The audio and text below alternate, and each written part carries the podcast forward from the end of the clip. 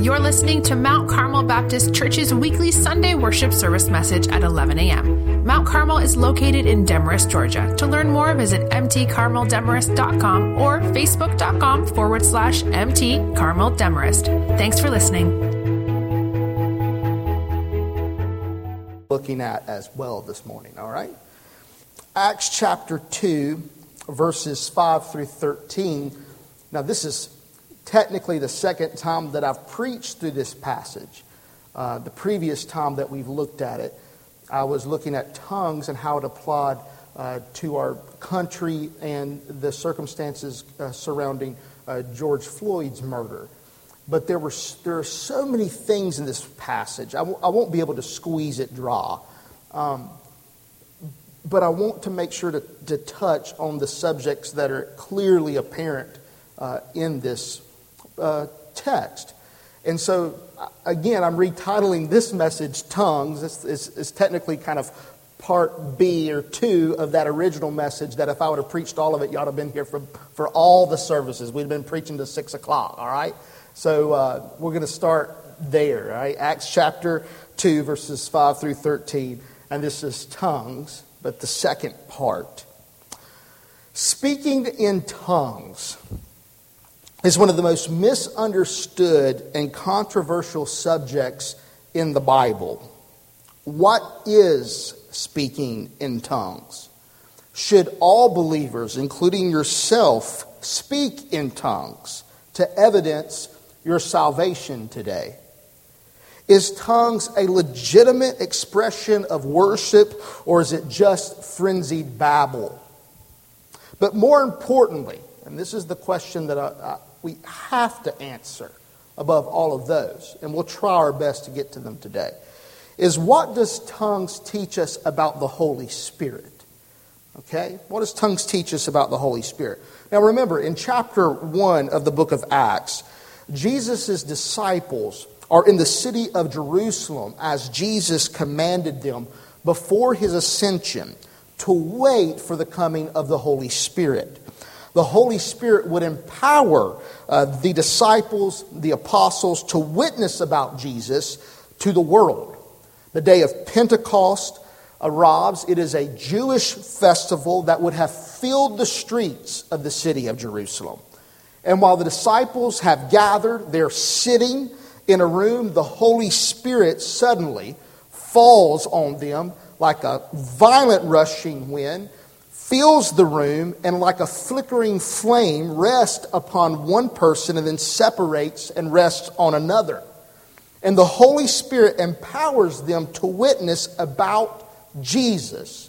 But notice how they do it. And it is miraculous. It is amazing. Let's look what and see what it says in Acts chapter 2, verses 5 through 13, and I'll read the whole passage together. It says, Now there were Jews staying in Jerusalem, devout people from every nation under heaven. They've all gathered into Jerusalem in order to be part of the Pentecost festival. Okay?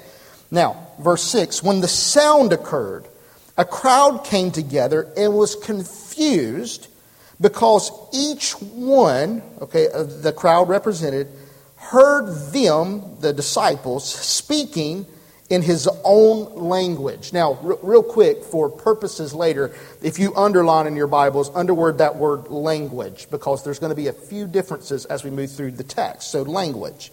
Verse 7 They were astounded, the crowds were, and amazed, saying, Look, aren't all these who are speaking Galileans? We'll explain the significance of that passage in a moment. How is it that each of us can hear them in our own native language. Again, underline that one language. Uh, and then here's the, the list of people that had come Parthians, Medes, Elamites, those who live in Mesopotamia, in Judea and Cappadocia, Pontus and Asia, that's Turkey, uh, Phrygia, Pamphylia, Egypt, and the parts of Libya near Cyrene. Visitors from Rome, which is interesting, both Jews and converts or proselytes Cretans, and Arabs. We hear them, the disciples, declaring the magnificent acts of God in our own tongues. Now, underline that. It's a different word from the previous two. Okay? They were all astounded and perplexed, saying to one another, What does this mean? But some or others sneered and said, They're drunk on new wine. Now, before we answer the question, what does tongues teach us about the Holy Spirit? We've got some kind of sub questions we got to answer in order to understand the theology of tongues. And the first question I want us to ask is who was involved in the miracle of tongues at Pentecost? And what does that mean for you and I today? Note verse 10 real quick where it says, uh, from Rome, both Jews and converts. And like I, I mentioned, you can also translate that proselyte, uh, proselytes. Um, converts were present. No, converts to what? These converts would have been Gentiles, non Jews, by birth, who had converted to Judaism. And the reason I want to state this is so please notice uh, there, are, there are technically Gentiles present at Pentecost, non Jews present at Pentecost when this happens. The Jews and converts here, when you look at the whole thing, represent 15 different places from where they had come from, all over the known world at that time in the Roman Empire, uh, to come and celebrate the festival of Pentecost. But what's interesting is that the apostles then would not have spoken 15 different languages. That's not what's happening. And what's important is that we notice this the word language, the first two instances of the word language, is the Greek word dialectos. It is quite literally where we get our word dialect. And it is the language of a country or region.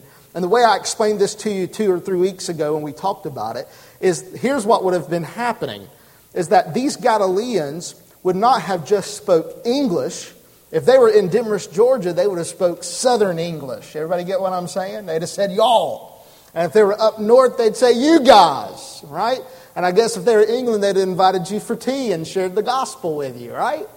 So it's, it's interesting that there's not just 15 different languages, but there's technically 15 different dialects. I want you to see how, how much God condescends to put his magnificent acts on the mouths of men so that people can hear the gospel in their own words. Isn't that not magnificent?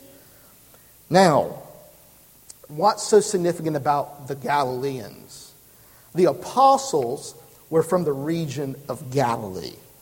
Now, Jews from Jerusalem, Jerusalem's like that upper class, uh, very well educated area, right? And Galilee is like this backwoods area.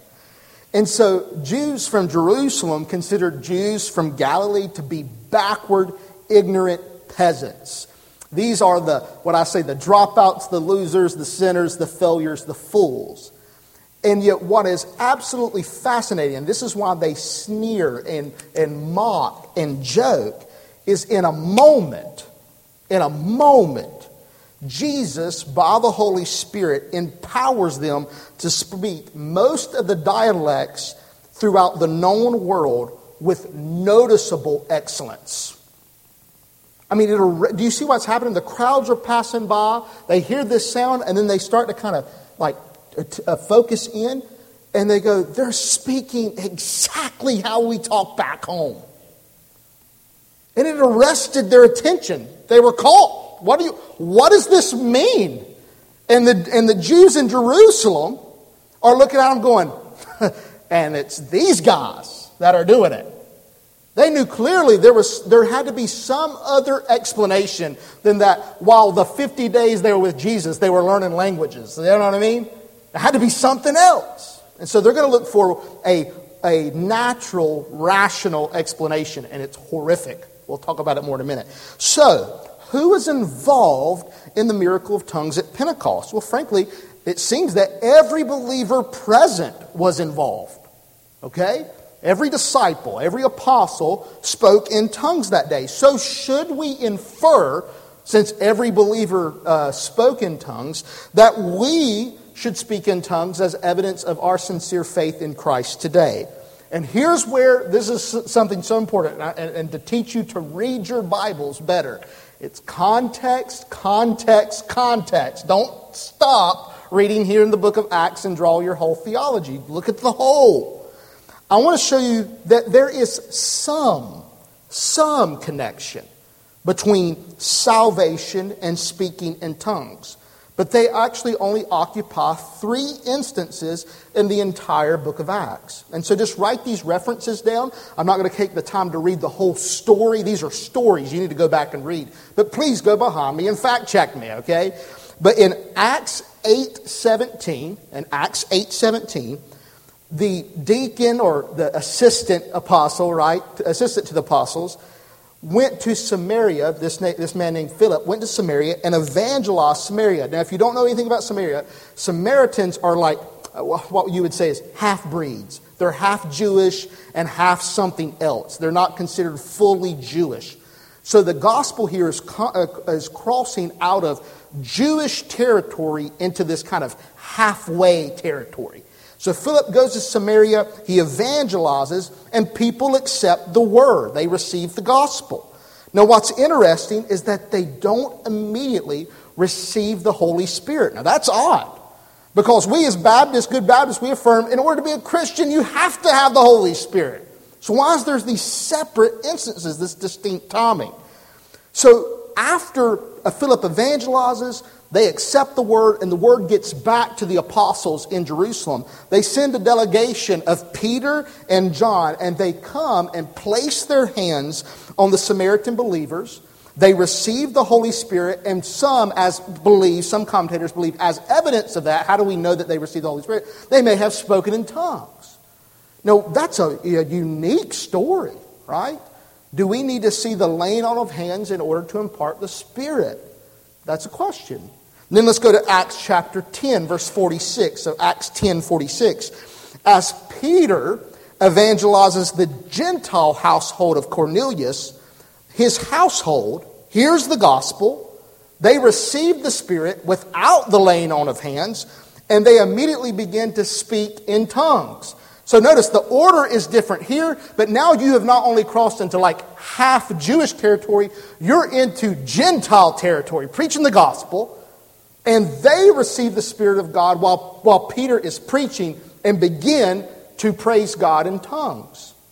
And then the last instance, which is the most unusual, if you would think those were, are unique, get ready for this one. In Acts chapter 19, verse 6, there is a group of disciples who received John the Baptist baptism. So they were baptized by John or something similar to John. But they had never received the Holy Spirit. They had put their faith in the coming Christ, but as Paul investigates, it's clear they didn't know about Jesus' death, burial, and resurrection and the outpouring of the Holy Spirit. They, were, they had only been discipled up into John the Baptist. So, what does Paul do? He preaches the gospel to them. He shares the full story of Jesus. They're then baptized not in John the Baptist baptism, but it says they're baptized in the name of the Lord. And then the Apostle Paul lays his hands on him, and they receive the Holy Spirit and they speak in tongues. All right? What an interesting three instances of Scripture. Now, this is what's so important. Even in Acts chapter 2, after Peter stands up and gives this amazing sermon, 3,000 people receive the gospel and are baptized and added to the church that day. But there is no reference to them speaking in tongues. That interesting? It's deadly silent. So, these are the only situations in the New Testament, the three that I've just listed to you, where speaking in tongues seems to be, seems one of the purposes of speaking in tongues is to give either an apostle or the people themselves evidence that they have been filled with the Holy Spirit. So, should we infer from these instances, Pentecost and the three references that I give you, that all of us should speak in tongues to evidence salvation today? And I would say no. That these instances are exceptional, they are not normative nor universal. Okay? The Holy Spirit here, here's what I sincerely believe the Holy Spirit is doing. He is establishing continuity with Samaritans, okay, Gentiles, and then people who I kind of say this are straddling the covenant. All right? They're, they're, they got one foot in the Old Testament. They heard that there's Jesus, there's a coming Messiah, but hasn't heard the whole story. And what happens is the Holy Spirit here is manifesting himself in such a way that those who truly know Jesus, who are part of the church, has to look at the Samaritans, Gentiles, and now people who've transferred out of the Old Covenant and say this they are a part of the church, just like we are. Because imagine this, if you know your Bible at all, if the Jerusalem Council happened, this is where they decided should Gentiles obey the Mosaic law and be circumcised. If they, I sincerely believe this, if they had never had an experience of speaking in tongues, they would have probably been considered inferior or second class Christians. And what does, what does Peter argue at the Jerusalem Council? In fact, he says this they spoke in tongues just like we did. And that should show you the continuity of the experience itself.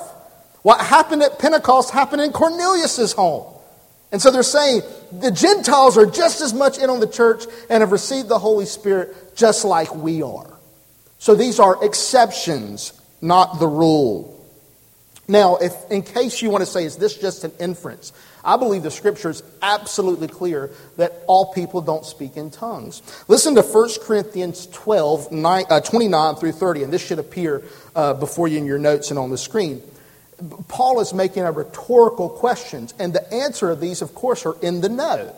And we've kind of practiced this before. You can, you can answer out. Are all apostles, are all Christians apostles? I can wait on you, church. No. All right. Are all prophets? No. Are all teachers? Because if you are, I can find something for you to do, all right? Uh, do all do miracles? No. Do all have the gifts of healing? No. Do all speak in tongues? No. And yet, ironically, we have people on that one go, yeah. No. Okay? So, no, not everyone speaks in tongues. And here's, you say, well, Josh, why do you go through all of that? Just to tell us that not everyone speaks in tongues. Because here's what I do think happens. I think this can be a form, and please hear me out because I say it with grace. Not every person who believes or speaks in tongues says this, but there's some where, in order to, to, for them to believe you're a genuine believer, you have to evidence it by speaking in tongues. And I actually think this is, can be a form of legalism because it burdens people with something to do that the Holy Spirit has not enabled them to do.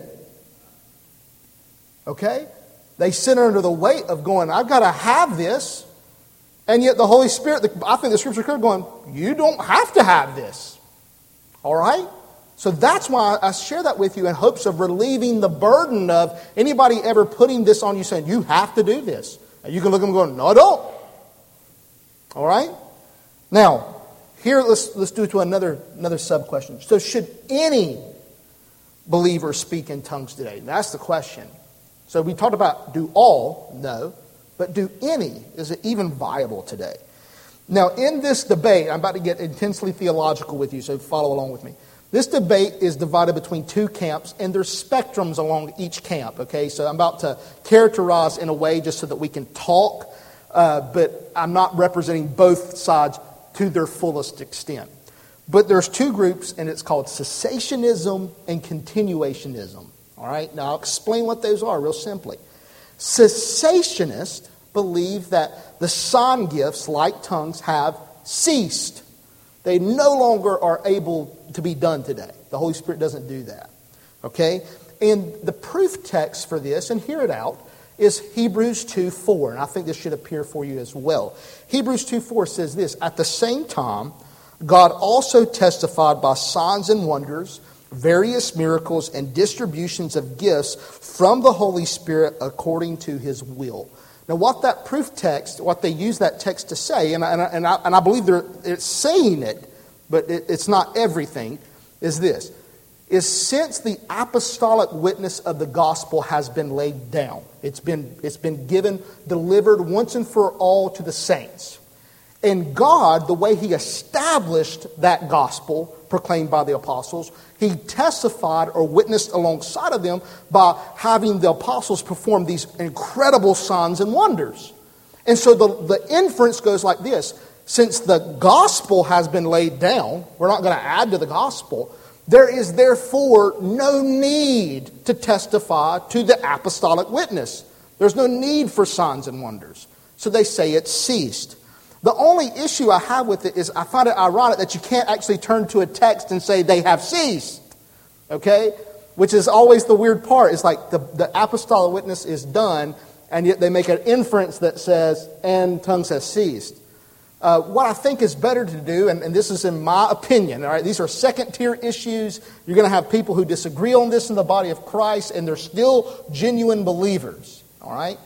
Is I consider myself a very cautious and careful continuationist. I mean, probably to the extreme. I straddle that line, all right? And here's what that means I do believe that these sign gifts are for today, they can happen, but they. I need you to see how they scripturally happen.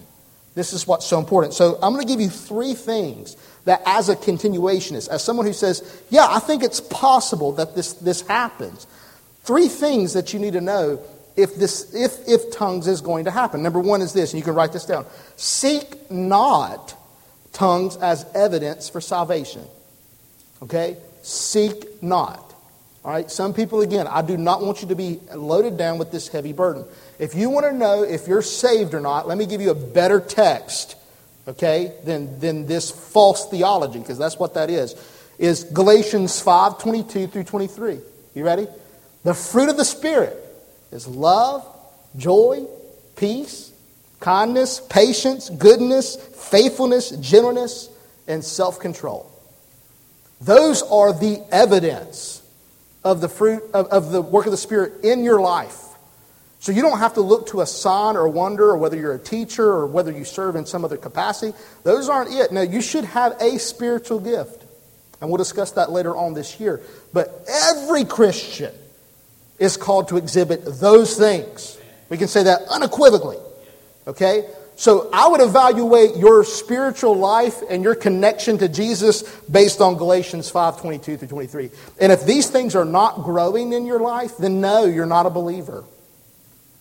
I make it that clear. Now, number two, and here's where I think the text is explicit and why I'm a careful, cautious continuation. Number two, forbid not tongues as a spiritual gift. Forbid not tongues as a spiritual gift. And here's the text. So 1 Corinthians 14 is your go to spot. All right? But 1 Corinthians 14 1 says, Pursue love and desire spiritual gifts, and especially that you may prophesy. And I think prophecy is a form of uh, forete- uh, forthtelling, not just uh, in, gift of understanding the future. All right? So it's probably much like the proclamation of the message of God.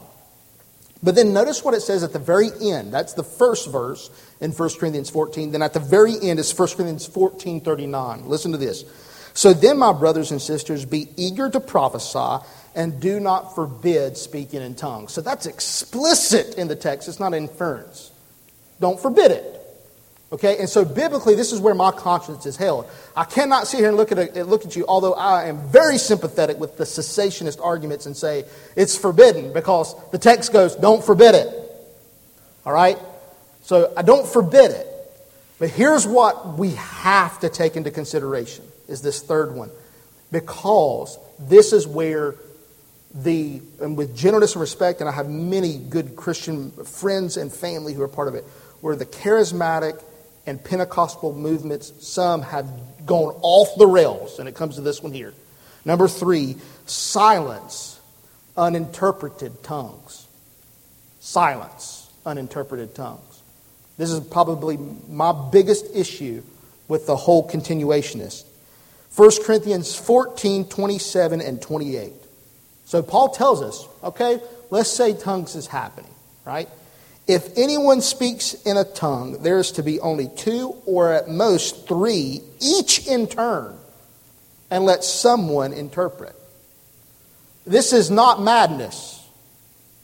And I would tell any pastor who is encouraging his church to all speak in tongues at one time is violating Scripture. That's what they're doing. They're creating chaos and confusion, which is not to be a part of the gathering of the believed. Notice the next verse. But if there is no interpreter, notice what happens. The person is to keep silent in the church and speak to himself in God. Okay?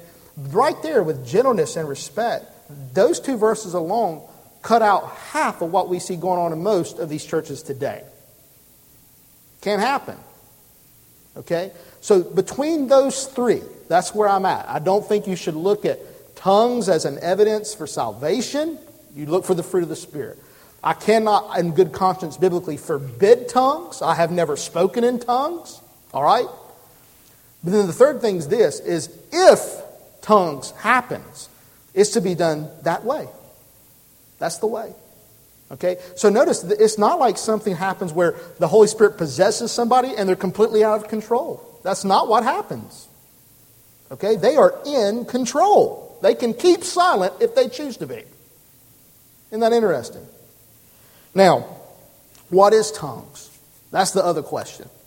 So now we know not all believers are supposed to do it. Uh, technically, biblically, I think some may. Some may. But they need to follow these guidelines. But what is it that they're actually doing? Okay? Some assume, and I do as well, that all the instances of speaking in tongues is identical to what happened at Pentecost. Now, here's why this is important, and I had you underline those languages.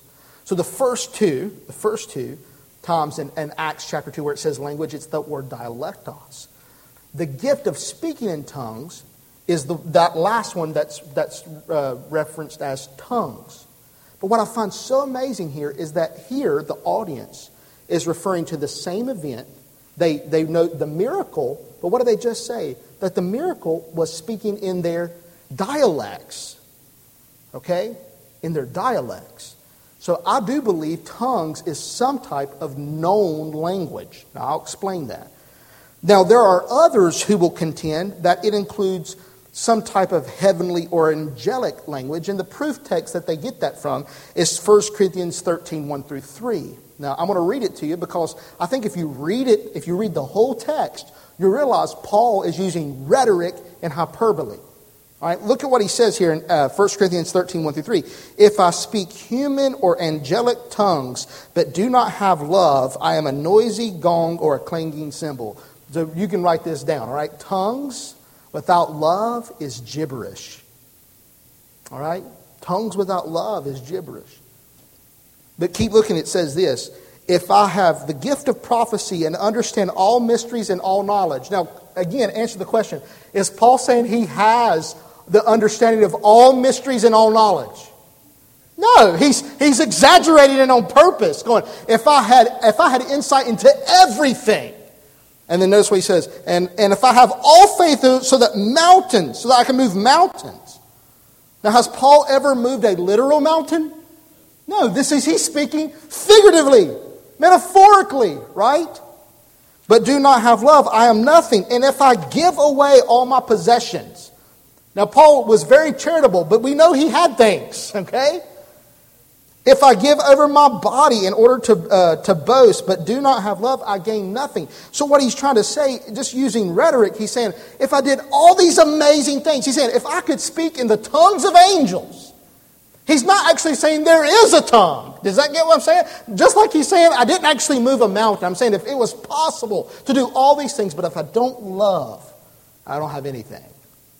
All right? So, I don't understand uh, I think it's a bad reading of the text to say that this is angelic languages. And that's the proof. That's the only text, by the way, that you're looking at. I'm giving you everything. And then others contend that it is some verbal expression that requires interpretation.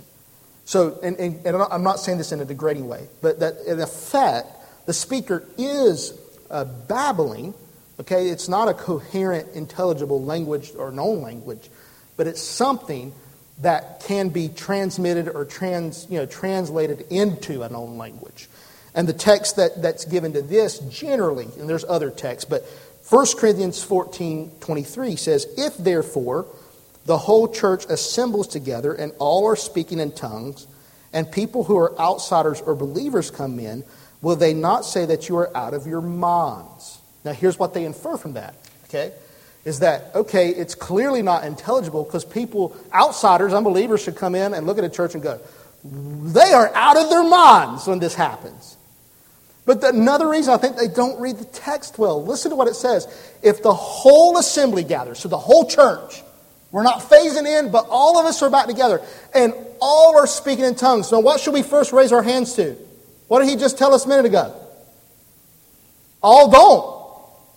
So he is again saying this is a hypothetical scenario. Let's just imagine for a minute the whole church gathered and everybody was speaking in tongues. Right? He says, surely, even if everybody's speaking in a dialect that everybody, like it's a known language, but everybody's doing it at one time, what would an unbeliever do? I'm going to go find a different church. Right? So this is not madness in the sense that it's incoherent babbling. He's talking about the scene of going, nothing's intelligible because you have a cacophony of languages being spoken at, at, all the same time. It has more to do with order than it has to do with uh, uh, explaining what tongues is. Okay? So, does tongues look and sound like drunken madness? This is another one. And back to, to Acts chapter 2. What did, the, what did the, the, those who mocked the apostles, what did they say? They're drunk on new wine. And again, somehow people infer, well, it must look like drunkenness. This is coming out of the mouth of Jesus and the apostles' enemies. Why are you going to take their theology? I do not understand that. I like what uh, Desiderius Erasmus says. Of course, extreme intoxication is very much like madness, but no madness enables all to understand what you say. You see that? What does drunkenness do? It impairs motor skills. It slurs speech. They are the, the, the, the jokesters are being mean. Oh, they're drunk and they're getting lucky. Because there's no way Galileans can speak that well. And what? They were clearly not going to say they're filled with the Spirit of God. Right? They have to look for a natural, not a supernatural explanation. And they know the Galileans aren't this smart, and there's no way God can actually be moving through them. So what do they say? They come up with something crazy. That's drunkenness. Y'all, and let me tell you, the reason I believe this more and more, because when you try to see rational people try to explain away supernatural things, it gets silly real quick. Right? We got people believing that Jesus wasn't really raised, he had a twin brother. This is insanity. All right? So, does it sound like madness or drunkenness? No, not at all. In fact, the only time the two are associated in Scripture is when it's associated in contrast. Ephesians 5 18 says, And don't get drunk with wine, which leads to reckless living, but notice the contrary, but be filled with the Spirit. I think what we can easily infer from that, especially taking Galatians chapter 5 into context, is what? When you're filled with the Spirit, you are filled with self control, not the loss of control. So when you go on television or YouTube and you see people losing control in the name of the Spirit, it's fake. It's fake. They've either been deceived or they're deceiving you. Cyril of Jerusalem paraphrased Peter's response this way Yes, the disciples are drunken with a sober drunkenness, deadly to sin, and life giving to the heart, a drunkenness contrary to that of the body. And listen to how Cyril puts it. For the last causes forgetfulness even of what is known. He says, physical drunkenness makes you forget what you said, right? He says, but the other one, being filled with the Spirit, bestows the knowledge even of what was not known. You see the difference? He says, but when you're filled with the Spirit, he says, he gave them the ability to do something they didn't even know how to do. It's the complete opposite. It was the most controlled they'd ever been in their life. it was the most knowledgeable they had ever been in their life. It wasn't madness or chaos. Now we come full circle. We know. Do all believers speak in tongues? No. Is it possible today? I think it is possible, but it's got to be done scripturally. And then does it look like drunken madness? Absolutely not. Absolutely not. So, what does that teach us? What is this text supposed to teach us? about the Holy Spirit. And you can write this down. The Holy Spirit does not drive us to madness. That's not what He's here to do. The Holy Spirit does not drive us to madness, but to missions. That's what this text is about. The gospel is for everyone. The gospel needs to be put in everyone's language. Every person needs to hear the gospel in their own words. And all of Christendom should be able to go, Amen. That's what we all agree on. It's clear the Holy Spirit is missional. I like what Henry Martyn said. The nearer we get to Him, the Holy Spirit, the more intensely missionary we must become. We don't get crazier, we get more missional. The, the gospel's on our lips. All right? The Holy Spirit desires to speak to every person in his or her own language and give the saving message of salvation in Jesus Christ. And that's the part why I believe it is still a possibility. I believe someone can still speak in tongues for their benefit, for their personal benefit, but it's to be kept silent in love if someone else cannot understand it. But here's the wonderful thing can I absolutely imagine a scenario in which someone is sharing the gospel to someone in a, in a foreign language and the Holy Spirit helps them do that? Absolutely. That's what I cannot forbid. I cannot forbid that. The Holy Spirit desires to reach people Here's what, the, here's what I believe the text is teaching us the Holy Spirit desires to reach the people you may be uncomfortable reaching. Isn't that amazing? You go, mm, I can't go there, I can't do that, I can't say that. You're right, but the Holy Spirit can. That's the point. It doesn't matter if that person is near to God or far from God. I, I love the, even the physical representation. You got people all the way from Rome, and the Holy Spirit's, I'm after them too. I'm after them too. It doesn't matter if they look, think, speak, or act differently than you. Holy Spirit doesn't care. What does He do? He transcends cultures. I want you to go over there. I want you to lay your hands on them. They're, hey, those Samaritans you despised, what are they now? They're brothers. Hug them. Those Gentiles you wouldn't even go into a household with, Oh, what I do? I didn't even let them speak in tongues, so you got inside the house and preached to them. See what I'm saying? You're going to have to love on them. They're part of the church. It doesn't matter if you feel qualified or not. I love this. You say, I don't know what to say, I don't know what to do.